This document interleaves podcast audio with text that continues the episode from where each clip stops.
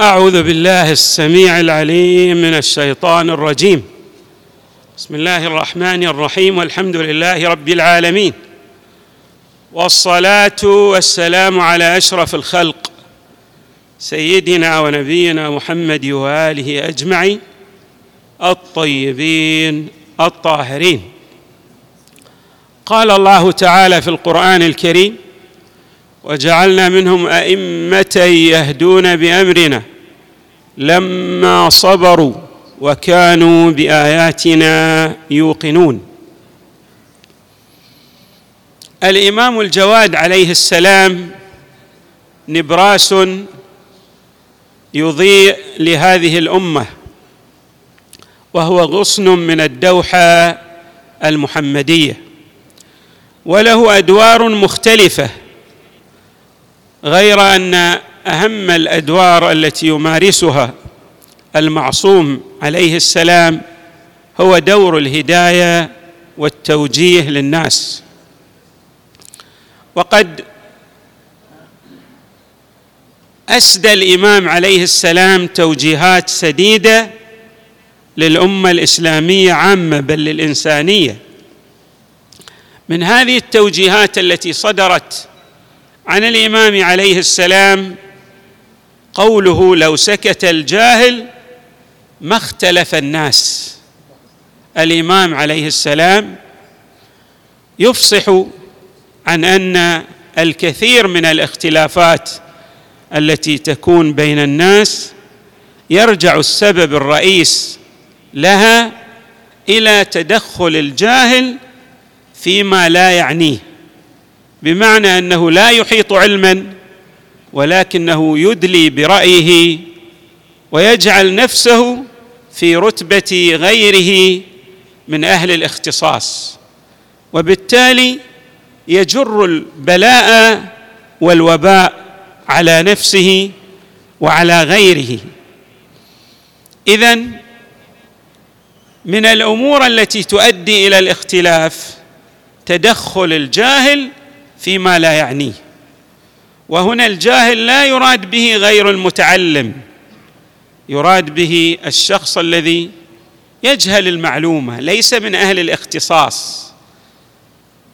والإمام عليه السلام يبلور معنى دقيق لقوله تعالى ولا تقف ما ليس لك به علم إن السمع والبصر والفؤاد كل أولئك كان عنه مسؤولا بمعنى أن الإنسان لا يتدخل في أي أمر من الأمور إلا إذا أحاط بحيثياته علما. إما أن يتدخل وهو لا يدري لا يعلم. فذلك من أعظم الأمور التي تؤدي به إلى ما لا يحمد عقباه. أيضا من التوجيهات السديدة التي أدلى بها الإمام عليه السلام وهو توجيه جد هام. يقول موت الإنسان بالذنوب أكثر من موته بالأجل وحياته بالبر أكثر من حياته بالعمر. أكثر الناس يتوجهون إلى العوامل المادية البحتة فقط وينسون الجانب الغيبي في حياة الإنسان. الجانب الغيبي من الأهمية بمكان وهذا الجانب الغيبي يعتمد على البر والطاعة والارتباط الوثيق مع الله تبارك وتعالى. وكلما ارتبط الإنسان بالله كلما اشتد أو استد في الجنبه المعنويه لشخصيته. وأصبح قويا يستطيع أن يواجه العقبات والمتاعب في حياته وبالتالي لا يتأثر من تلكم من تلكم الأحداث التي تمر عليه لتضغط عليه كما تضغط على سائر الناس لأنه يفوض الأمر إلى الله تبارك وتعالى. الذنوب لها التأثير الكبير والفاعل في الجانب السيء من حياة الإنسان. المصائب التي تصيب الإنسان الكثير منها يرجع إلى الذنوب التي يقترفها الإنسان. وقد وردت روايات تؤكد على هذا المعنى بالإضافة إلى بعض من اي القرآن التي تفصح عن هذا المعنى أيضا. ولهذا على الإنسان أن يتجنب الذنوب لئلا يقع في ابتلاءات تؤثر على مسار حياته. هذه الابتلاءات متعددة. الله تبارك وتعالى يبتلي الإنسان لصالحه ليرجعه ليرجعه ليرجعه إلى جادة الصواب. يعني يأخذ بيده إلى الخير لأن هذه الابتلاءات التي يصاب بها الإنسان في حياته الدنيا وإن كان لها تأثير وبيل غير أنها أخف وطأة من الابتلاءات التي ومن العذاب الذي يصاب به الإنسان في عوالم الغيب في الآخرة. الفوادح التي تصيب الإنسان تؤدي إلى قصم عمره وانتهاء أجله. وهذه الفوادح من الأسباب الرئيسه لها الذنوب التي يقترفها الإنسان. اذا حري بالإنسان أن يتجنب هذه الذنوب للآثار الوضعية. ولهذا أيضا اكدت طائفه من الروايات على أهمية إدمان الاستغفار. الإنسان دائما يستغفر. النبي صلى الله عليه وآله كان يختم كل مجلس يجلسه وهو أفضل الخلق ولا يصدر منه ذنب. ومع ذلك يختم كل مجلس من مجالسه بالاستغفار. إمامنا الكاظم كان يستغفر كثيرا. الأئمة من أهل البيت يؤكدون على هذا المعنى على مسألة الاستغفار. وهذا درس جد هام. لأن الإنسان بطبيعته معرض لصدور بعض الذنوب. ولو كانت غير كبائر ولكن لها من التأثير الشيء الكثير بالخصوص في الجانب الوضعي.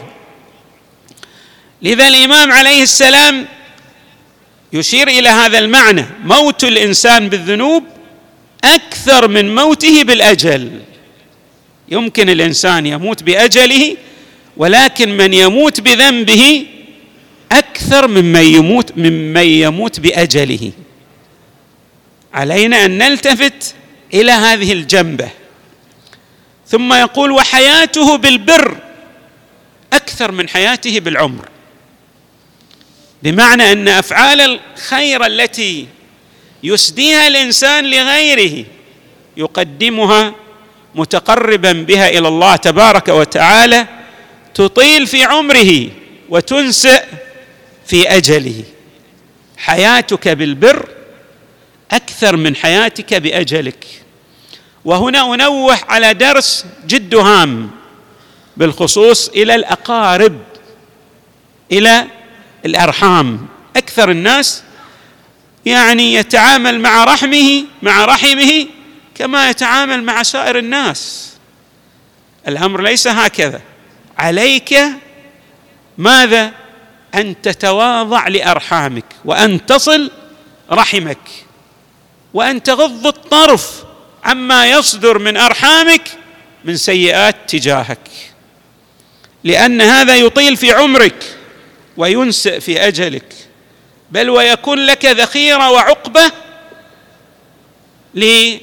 لأحفادك للأجيال التي تأتي من نسلك. لا تتعامل بشكل حدي مع أرحامك بل حاول أن تغضي عن سيئاتهم وأن تسدي إليهم المعروف مهما صدر منهم من سوء. وتؤكد الروايات على هذا المعنى وتسميه بالرحم الكاشح يعني الذي يسيء إليك. وقد جاء بعض السائلين يسأل الإمام الصادق عليه السلام أن بعض أرحامه يسيء إليه فهل يتعامل معه بالمثل؟ فقال له الإمام لا إلا الرحم يعني أن تتعامل معه بالإحسان. وهنا أشير أيضا إلى حيثية كثير من الأقارب يعني الإخوان مثلا عندما يموت والدهم تجد النزاع على الإرث وينسون الرحم. بينما حري بهم في هذا الموقف أن يتنازل كل واحد منهم عن جزء من حقه ليصل به رحمه.